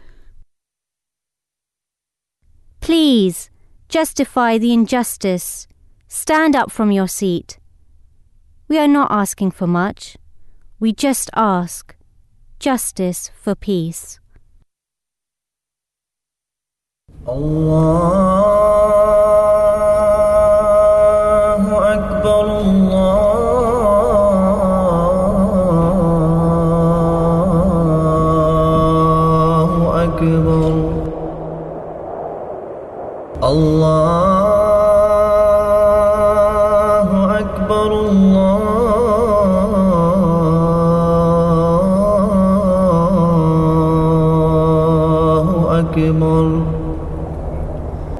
أشهد أن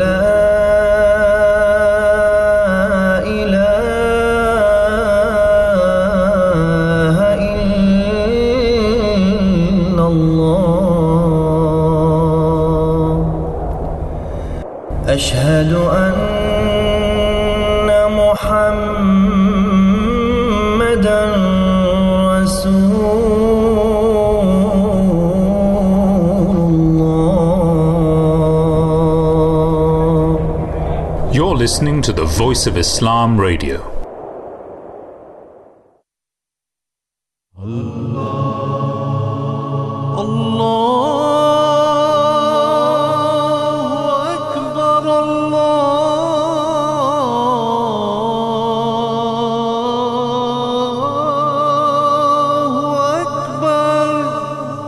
You're listening to the Voice of Islam Radio.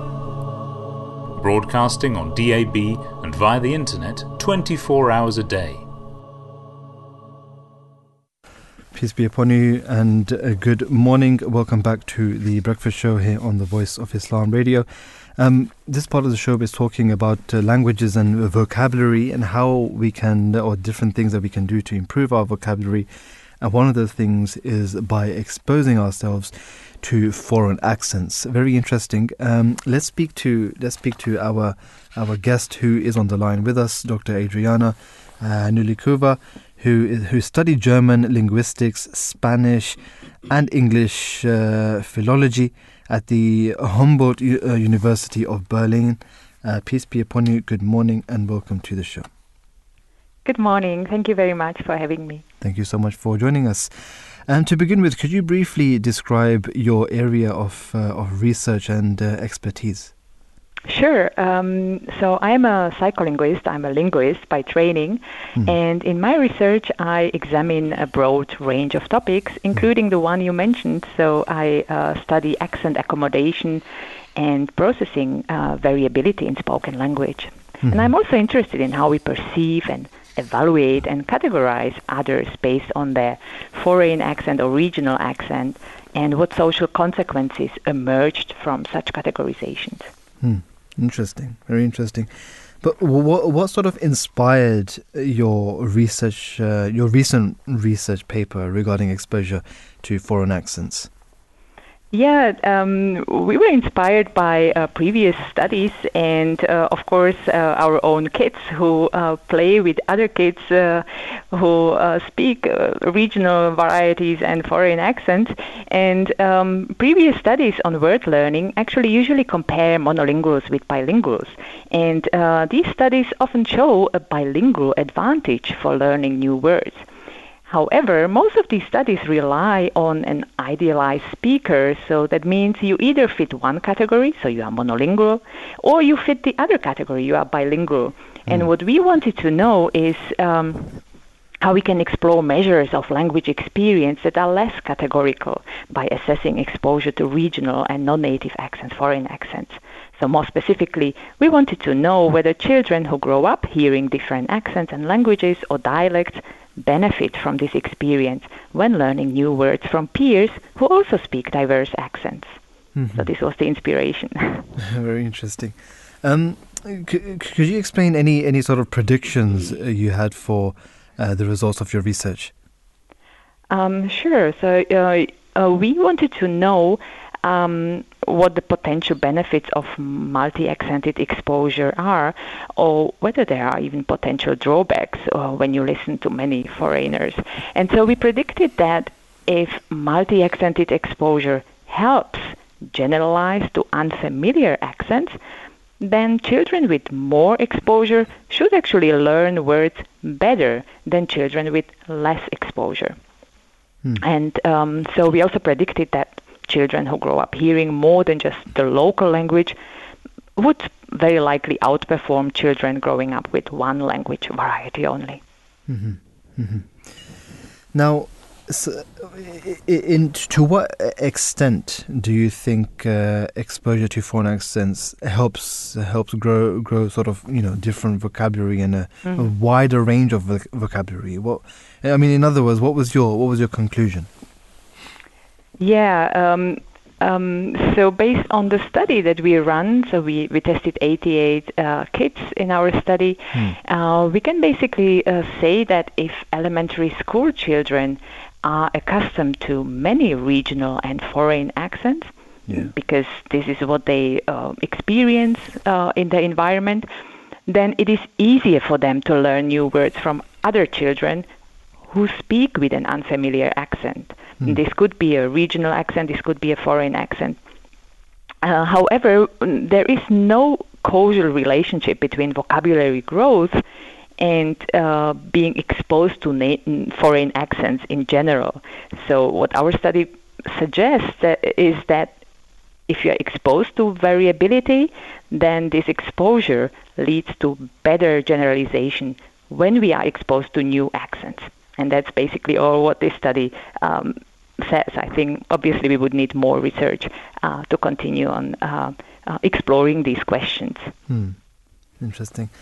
Now, uh, do, do you think that those children who are bilingual, uh, you know, speak different languages, uh, maybe a different language at home and uh, obviously English in schools, are they? Ca- do you think they can sort of pick up easier, uh, or is it more difficult for them to actually learn languages as well? Because sometimes they are speaking at home uh, in a different language, uh, you know, with their parents or their siblings, but then in school they are speaking in a different language. Or is it is it is it good for their for their brain development, is it difficult for them? That's the question. Yeah, that's a that's a great question. Actually, this is not what we uh, directly tested, or we didn't test brain development. Um, but clearly, if you're exposed to different languages, uh, most studies show that that comes with many benefits. Uh, we actually didn't find an effect of bilingualism on word learning. It was uh, really the exposure to uh, different accents that helped kids uh, learning new words or performing in the task that we uh, that we gave them. Uh, which makes sense because they were exposed to different accents, right? And so those kids who have exposure to different foreign accents are also more likely to be bilingual kids. So we would need to test many more kids. Uh, we only had 88 um, um, to actually confirm this. But many studies show that being bilingual uh, is actually uh, uh, it's good for you. But in our study, um, the question was slightly different. So we wanted to know whether um, when you are exposed to different accents, whether uh, experience with other accents helps in this situation, and it does. And definitely being bilingual was not an harming factor. It was uh, no huge benefit in this specific study, but it was also no disadvantage. And- Just the opposite. yeah. And s- sometimes we we see that uh, different languages, you know, especially those languages which are spoken in those countries which are in close proximity to each other. You, you saw European languages, French, German, uh, sort of Spanish. Uh, th- there's a sort of linked as well, isn't it? And it's, there are some words which are you know which are commonly used, and they're they're pretty much the same um, i- in the, in these languages. So when you when you were doing this, um, you know, this this research as well, and this experiment uh, of you know exposure to foreign accents, is this more significant in children or adults? And are, are there any other sort of hypotheses you would like to test or be you know test related to this paper? Oh yeah, that's um, that's a really great question. So. Uh, um, what we already know uh, from previous studies is that uh, child and adult accent processing abilities are qualitatively relatively similar. However, it is the efficiency and generalizability of um, adaptation and learning in these uh, um, heterogeneous input conditions um, that uh, varies and depends on many factors. So, for example, um, Children are usually less efficient than adults because their vocabularies are comparatively smaller in size. Um, And in addition, the processing efficiency depends on many further factors. And you are totally right, uh, pointing out the similarity between uh, different accents and languages. And so this is actually one crucial factor um, that is being uh, uh, examined in the research. So how different the unfamiliar accent is from the adult's or child's own accent or language. That is a, um, a, a very important factor. And so obviously this is one topic uh, we would like to explore further. Um, so a question like uh, how do similarities uh, between accents or languages or varieties, dialects, impact word learning? And uh, do children who are exposed to many but similar accents show different learning traje- trajectories than those children who are exposed to many but very dissimilar accents or dissimilar languages. Um, so these are questions that are uh, um, very interesting and important to examine further, but I have no answers to these questions as yet. Uh, I mean, it does it does sound very interesting as well. I would like to you know know, know the research, uh, the the findings of this uh, research as well.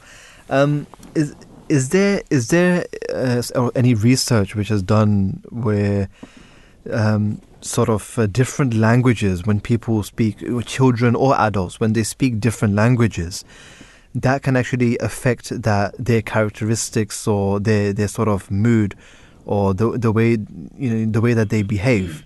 Um, Mm-hmm. Is that is that something which which is which is conducted? Any research is uh, conducted with that? You know, so sometimes uh, you know people speak one language and they have a different personality, and then they speak a different language, uh, but their personality changes uh, a little bit. Is there something? Is that is that something which is there? Yeah, that's uh, that's a great question, and uh, um, uh, I know that there is research uh, looking into these questions. I personally have not uh, mm, done uh, uh, research in this area, um, but I know from many friends, and you know, uh, who actually fit uh, exactly this uh, lay notion of uh, what it means to speak different languages that are, of course, uh, culturally sometimes uh, specific, right, and bound, and therefore um, they experience themselves as uh, behaving differently depending on what culture um, they are affiliated with. Um, that is somehow connected to the language that you use. And of, of course, also depending on the phonology of the language, you uh, might perceive yourself as sounding differently, and even other people might report to you, oh, when you speak this language, uh, you somehow sound happier, you sound uh, more quiet, you sound. Uh, um, you know, whatever. Different. I mean, different, emotions from and- from the other language, uh, or you speak slower, and uh, yeah. So uh, this is just uh, um, the subjective perception we have when people behave uh, and communicate in different languages. Mm. Even more when those two languages are totally dissimilar, Yeah. right? And they differ in uh, um, in the phonology, in the intonation patterns, in the melody. Yeah. So that's totally exciting, but I haven't done uh, research on that uh, uh, on that question. But there is some research on that. Very, very interesting. Very interesting. Um, Dr. Adriana, thank you so much uh, for for joining us uh, this uh, this morning. It's been a pleasure speaking to you, and Thank you so much. so much for your for your expertise uh, as well. Guten Morgen and uh, Dankeschön. Uh, as well. Thank you. Dankeschön. Thank you so much. Have a great day. Bye bye. You too. Bye bye. That was uh, Dr. Adriana, who's telling us uh, a little bit more about uh, these, you know, languages as well, and how, um, you know, they are linked, and how uh, exposing ourselves to different accents, it, it can actually improve our vocabulary uh, as well. You know, something which is quite interesting. The the the promised Messiah, upon whom be peace, the founder of the Ahmadiyya Muslim community, he has written over 80 books, right, in, in, in three different languages. Hmm. Uh, in Urdu, the vast majority of his books are in Urdu, but he has written in Persian Hmm. as well as Arabic. Now, one particular book which he has written is Minanur Rahman, The Favors of the Gracious God. Hmm. And in that, he has written that uh, the, the, the Arabic language is the mother of all tongues. Hmm. and he has proven that with various different things. It's very, it's a very interesting book, um, and what he actually uh, proves over there is that Arabic is the mother of all tongues, and all Hmm. other languages ha- have an offshoot or branches of that uh, of of that language as well. Hmm. So it is very it is very interesting for for anyone who is uh, interested and wants to actually um, get some more uh, insight in regards to that. Hmm. It's uh, we've got a very very brief audio clip. Let's uh, let's listen uh, to that right now. By the grace of Allah the Almighty, Jamia Ahmadiyya Bangladesh held its fourth special language learning course from 1st December to 10th December 2021. This special course was dedicated to those who wanted to get admitted in Jamia in the future. Besides, students from grade 9 to grade 10 also got the opportunity to participate in this 10 days long course. That was our show for this morning. Uh, very jam packed and very interesting, very insightful um, uh, breakfast show for you this morning. Um, thank you so much for listening. Thank you to all of our guests uh, as well who took time out and uh, and uh, spoke to us as well very very eloquently. Some good advice that they left with us as well. Very practical advice that they left with us. Thank you to uh, to all of our uh, pr- producers, researchers, and of course the technical uh, support as well. Always a pleasure to to to present with you, brother Atar. Until next time, assalamu alaikum wa rahmatullahi wa barakatuhu.